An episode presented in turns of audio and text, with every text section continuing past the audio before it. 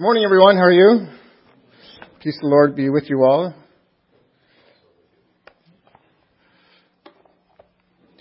Let's open up in prayer.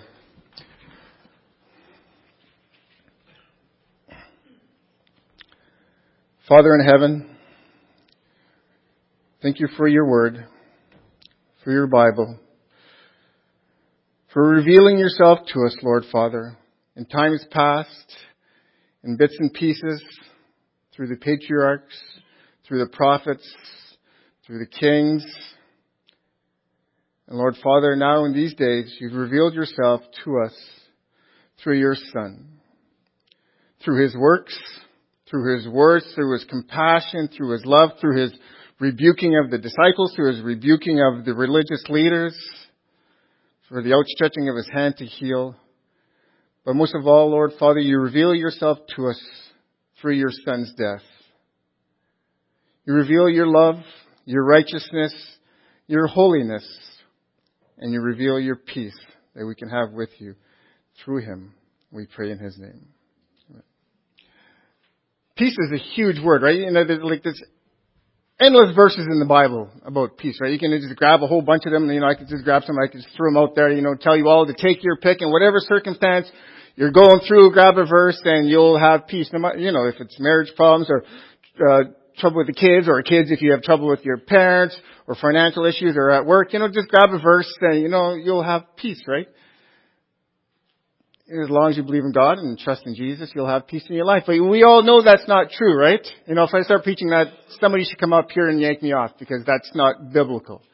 I remember when my mother, mother was developing dementia and uh, she knew that her mental capacity was fleeting. Every day she'd be crying, why is this happening to me? She grew up, she believed in God, but she always said, why is this happening to me? Why is God doing this to me? You know, she just could not have find peace in, in, in, this circumstance happening to her, you know, not understanding. So we know that the biblical peace, that peace with God is so much bigger than these things.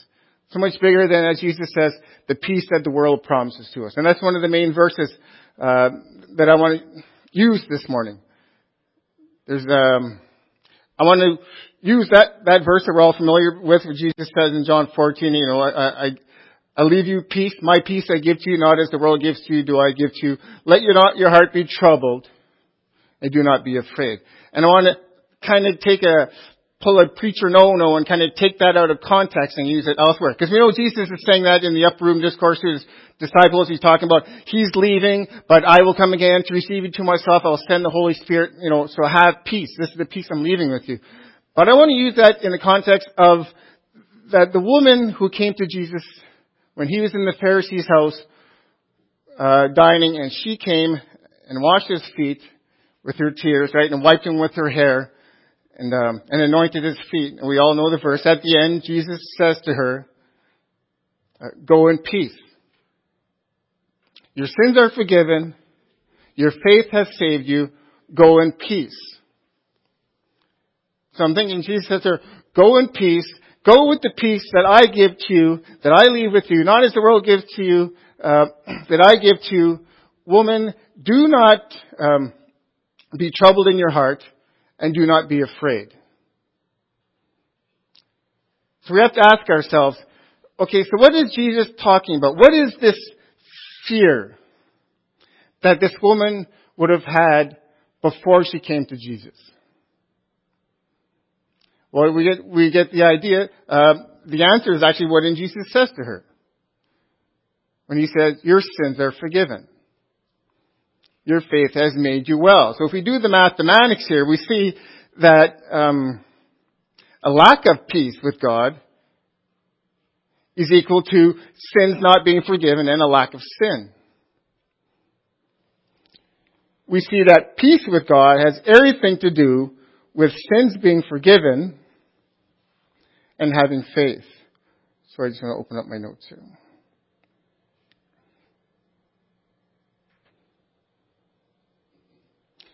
So it's interesting, you know, you know that that's so relative when we think about Jesus when he started his ministry, right? This first thing he started preaching, right? Repent, believe in the gospel, forgiveness, faith, all has to do, and this is the Prince of Prince of Peace preaching this.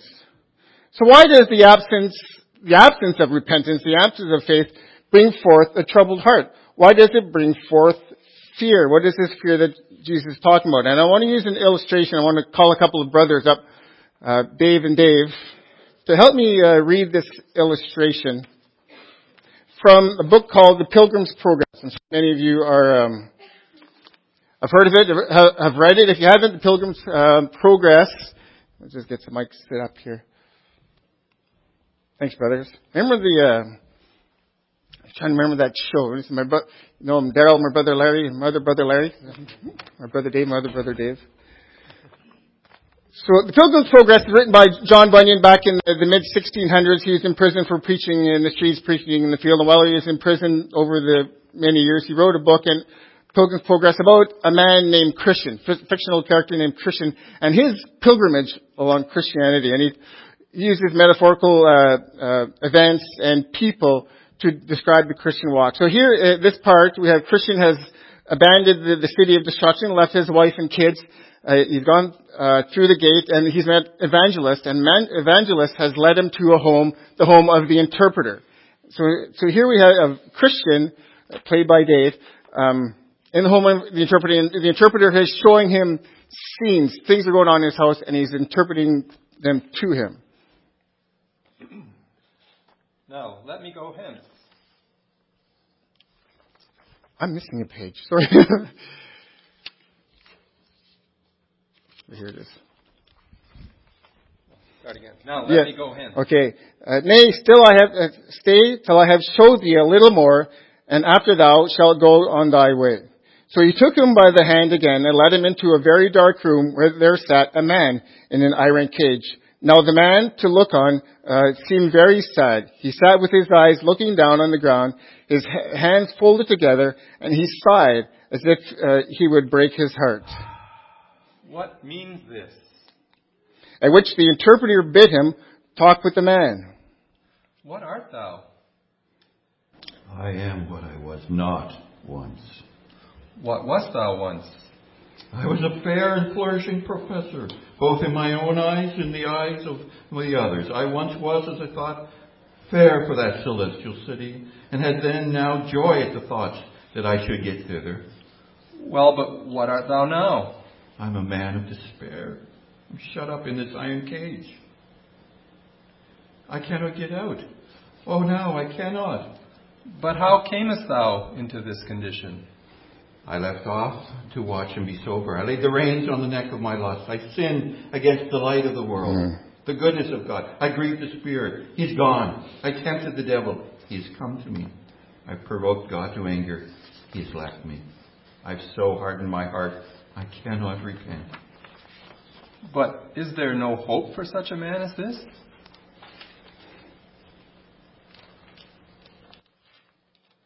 Am I missing? Sorry. Uh, ask him. Is there no hope, but you must be kept in the, the iron cage of despair? No, oh, okay. none at all. Why, the Son of the Blessed is very pitiful. Uh, I have crucified him to myself afresh. I've despised his person. I've despised his righteousness. I've counted his blood on unholy things. Mm. I've done despite to the Spirit of grace. I've shut myself out of the promises, and now remains for me nothing but threatenings, dreadful threatenings, faithful threatenings of a certain judgment, fiery indignation, which shall devour me as an adversary. For what did you bring yourself into this condition? For the lust and the pleasures and the profits of this world, mm. the enjoyment which I had promised myself with much delay. But now every one of these things bites me, they gnaw me like burning again, like a worm burning me. But canst thou not now repent and turn? God has denied me repentance. His word gives me no encouragement to believe. Yes, He has shut me in this iron cage nor can all the men in this world let me out. Oh, eternity, eternity, how shall I grapple with the misery that I must meet with in eternity? Then said the interpreter to Christian, uh, let this man's misery be remembered by thee, and be an everlasting caution to thee. Well, this is fearful. God help me to watch and to see and to be sober, and to pray that I may, I may shun the cause of this man's misery. Sir, is it not time for me to go on my way now? Tarry till I show thee one, one thing more, and then thou shalt go on thy way. So he took Christian by the hand again and led him to a chamber where there was one rising out of bed. And as he put on his clothes, he shook and trembled. Why doth this man thus tremble? The interpreter then bid him to tell, tell Christian the reason of the so doing. This night, as I was in my sleep, I dreamed, behold, the heavens grew exceedingly black. They thundered and frightened and a most fearful. Why it put me in agony? And so, so I looked in my dream, and I saw the clouds move at an unusual rate, and I heard the sound of a great trumpet. And I saw a man sitting on a cloud, attending to thousands in heaven. They were flaming in fire, like the heavens were in a burning flame. And I heard a voice saying, Arise, ye dead, and come to judgment. And with that, some of the rocks rent, the graves opened, the dead that were come therein came forth. Some were exceeding glad, some looked upward, and some sought to hide themselves under the mountains. And then I saw the man that sat upon the cloud opened a book, and he bid the world to draw near. Yet there was, by reason of a fierce flame that issued out, came from before him, a covenant, convenient distance between him and them, as between a judge and prisoners. And I heard it proclaimed to them that attended on the man that sat on the cloud, Gather together the tares, the chaff, the stubble, cast them into the burning lake. And with that, the bottomless pit opened, and as I stood at the mouth of which it came in abundant manner smoke, coals of fire, with hideous noises. And it was said to those same persons, Gather my wheat into my garner. And with that, I saw many catched up and carried away into the clouds, but I was left behind. And I sought to hide myself, but I could not. For the man that sat on the cloud still kept his eye upon me, and my sins came to my mind. And my conscience, it accused me on every side. And upon this, I awakened from my sleep. But what was it that made you so afraid of this sight? Well, I, I thought that the day of judgment had actually come, and I hmm. was not ready for it. And this frightened me the most. The angels had gathered up several and left me behind in that pit of hell that opened her mouth just where I stood. My conscience afflicted me, and as I thought, the judge always had his eye on me, showing indignation in his countenance. Then said the interpreter Christian, Hast thou considered all these things? Yes, and they put me in hope and fear. Well, keep all things uh, in thy mind, that they may be as good in thy sight, to prick thee forward in thy way, uh, in the way they must go. I will end it there. Thanks, brothers. Dave asked me, are we going to dramatize it? And I said, no.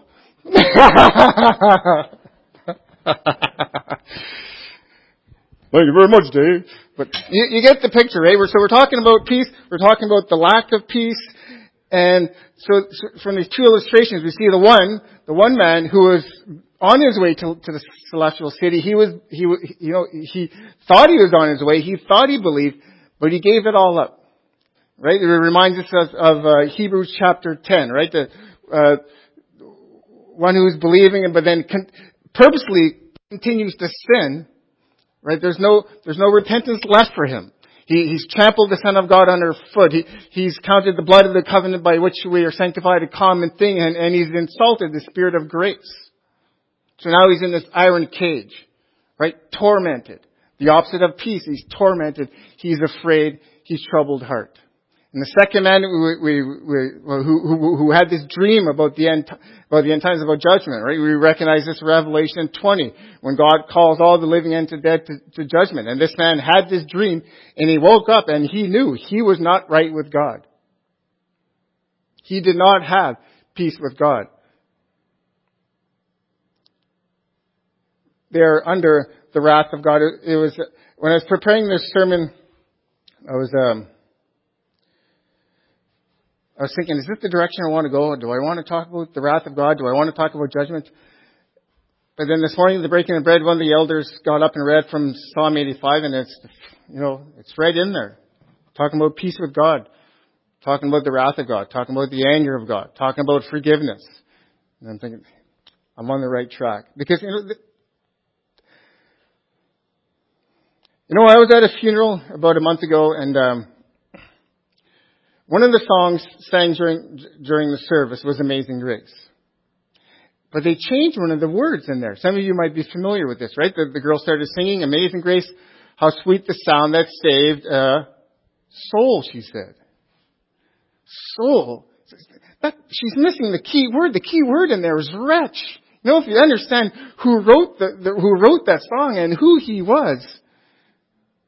Right? This is Paul in, in, Romans 7, right? Oh, wretched man that I am, who will save me from this body of death? And he cries this out after he, after he, uh, after all his efforts, after, you know, doing what he knows what is right, what he wills to do, but he can't do it. He finds that he's still sinning. He finds that evil is still present. That still, sin still indwells. And he cries out, Oh, wretched man that I am.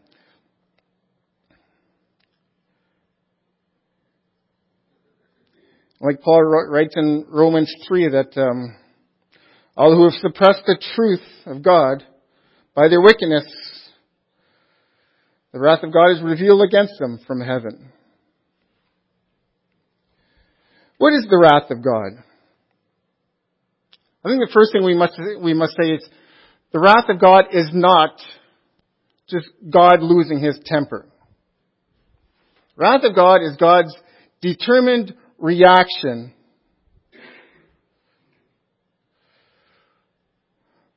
His determined reaction to all that opposes him, that dishonors him, that rejects him, that hates him, that rejects his son, that rejects his kingdom, and that rejects his son. The wrath of God, I would say, is not his nature. It's arguable, some people argue that, you know, is, is the wrath of God an attribute of God. All I know is you can't say that God is anger in the same way that the apostle Paul says, apostle John says that God is love. His wrath is his response to an unrighteous people, people he made in his image, people he made to have eternal fellowship with him. You know, we think of Isaiah chapter 1 where God says, Hear me, you heavens, listen earth, for the Lord has spoken. I reared children and brought them up, but they have rebelled against me. Then Isaiah 65, all day long have held out my hand to, to stubborn people who walked in the ways not good, pursuing their own imagination, people who continually provoke me to my face. Such people are smoke in my nostrils, a fire that keeps burning all day long.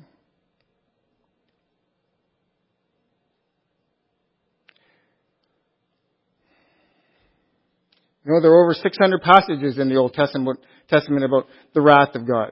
We, you know, in the New Testament we talk about, we read about Jesus getting angry, angry with, with the uh, religious leaders. Always trying to test them, always trying, you know, trying to find fault with them. And Jesus gets angry with them. You know, there's nothing that keeps sinful people out of hell but the grace of God, right? His sovereignty. His love for us. Or one preacher taught, gave the illustration that God's standing there with one hand up, holding back his wrath, and with the other hand, he's reaching out to sinful people. But the day is coming when God's going to drop his hands. And those who reject him, those who hate him, will suffer the wrath of God. Justice. Jesus said, Whoever comes to me, I will never drive away. But the day will hasten when God will no longer stretch out his hand and be merciful and hold back his wrath.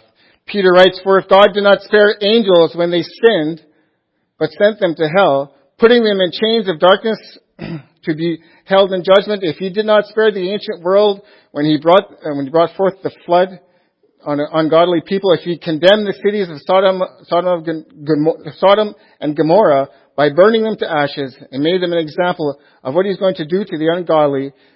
If this is so, then the Lord knows how to hold the unrighteous for punishment on the day of judgment.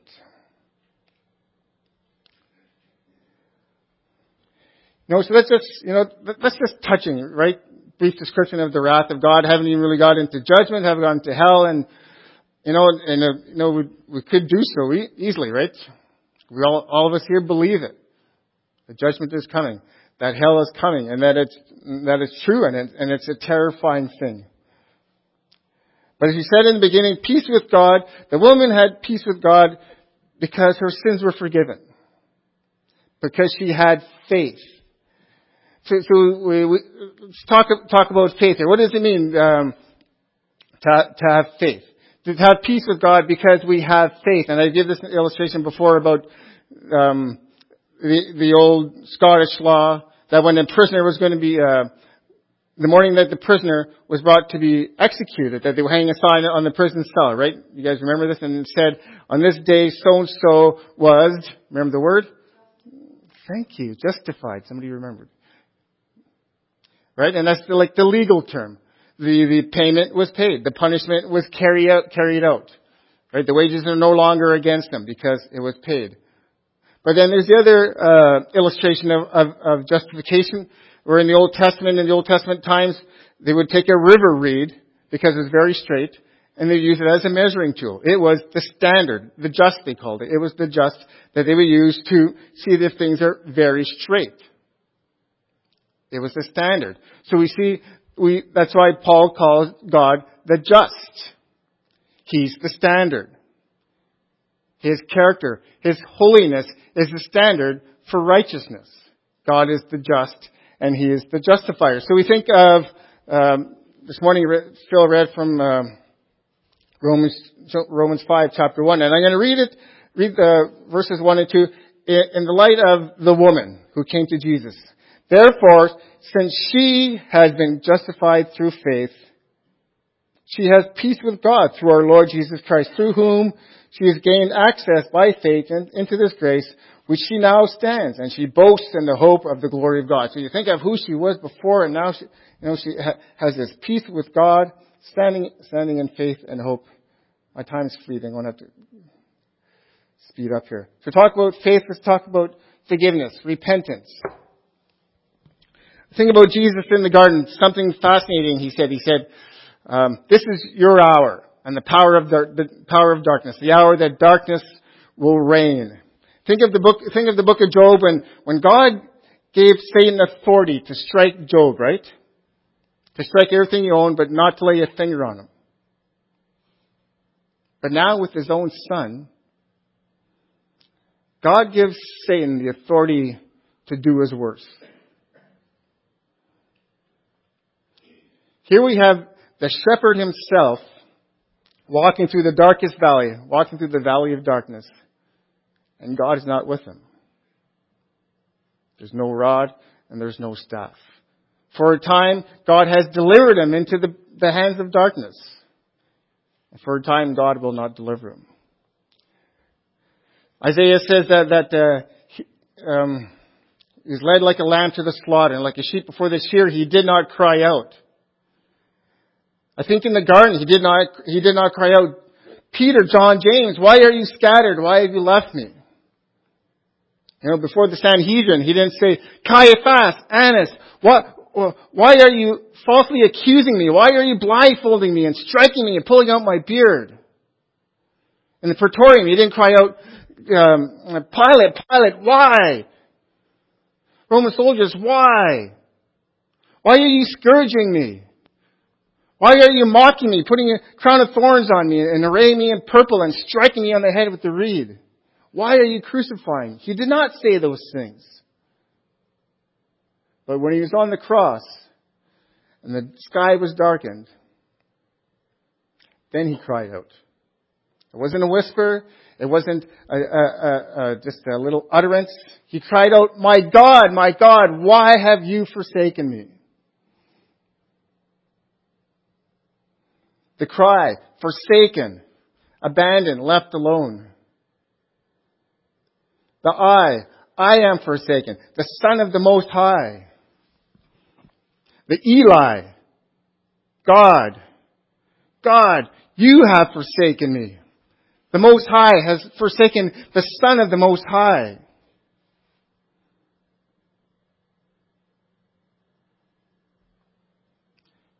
the why. My God, my God, I am forsaken. Why? Hope you're thinking of yourself because I am. He was forsaken so that our sins may be forgiven. He is forsaken so that those who believe in him shall not perish but have everlasting life.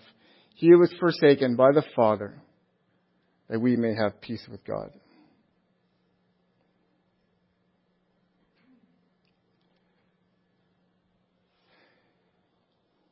There's so much more to say. Um, in the book Believe that we're going through, talks, talks about peace with God and also talks about peace with other people and peace with ourselves. And that, that word forgiveness is the key word for everything.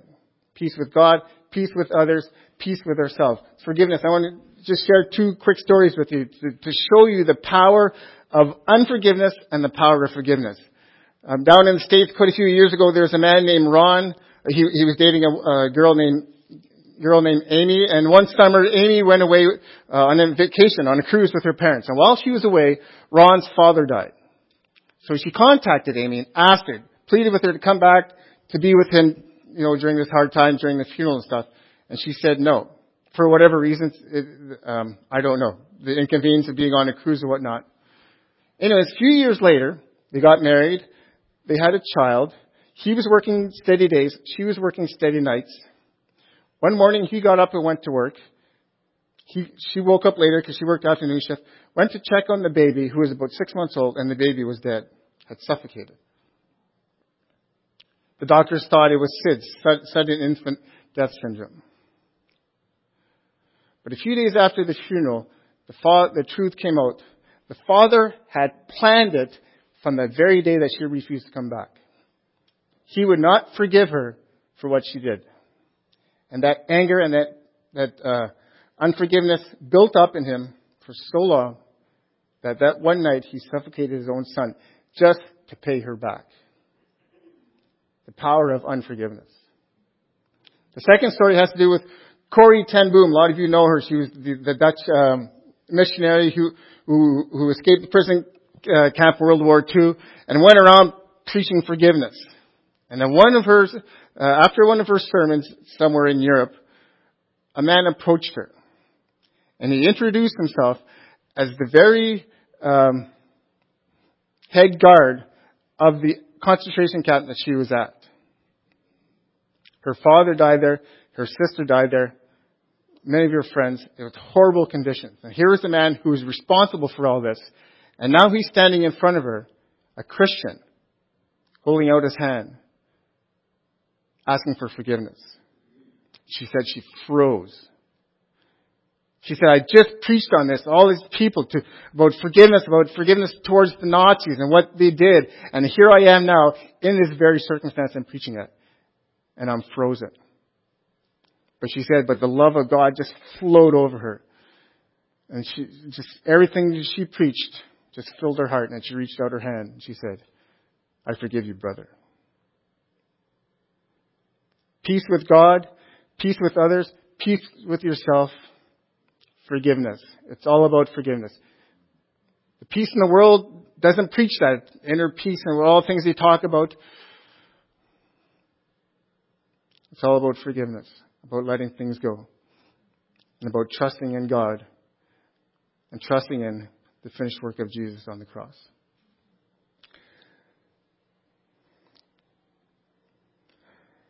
Father, thank you for forgiving us of our sins. For in those days, as Paul would tell his Ephesians, uh, Ephesians brothers, that the, in the days past, we're all under the wrath of God because of our sin, because of rejection of you. Oh Lord Father, you know us personally. You know the things in our lives that we have done against you. And sometimes we wonder, Father, how could you forgive us? How could you forgive me for that? But it's what separates you from us, Father. You are so far beyond us, so far. Jesus said, forgive others We, in his prayer, Jesus said, Father, forgive us as we forgive others. And Lord Father, how could we expect to be forgiven more than we are willing to forgive others? So Father, we pray, help us to forgive. And help us to repent. And help us to have peace with you, with others, and with ourselves. In your Son's name. There's another song that the praise group is going to come up and sing.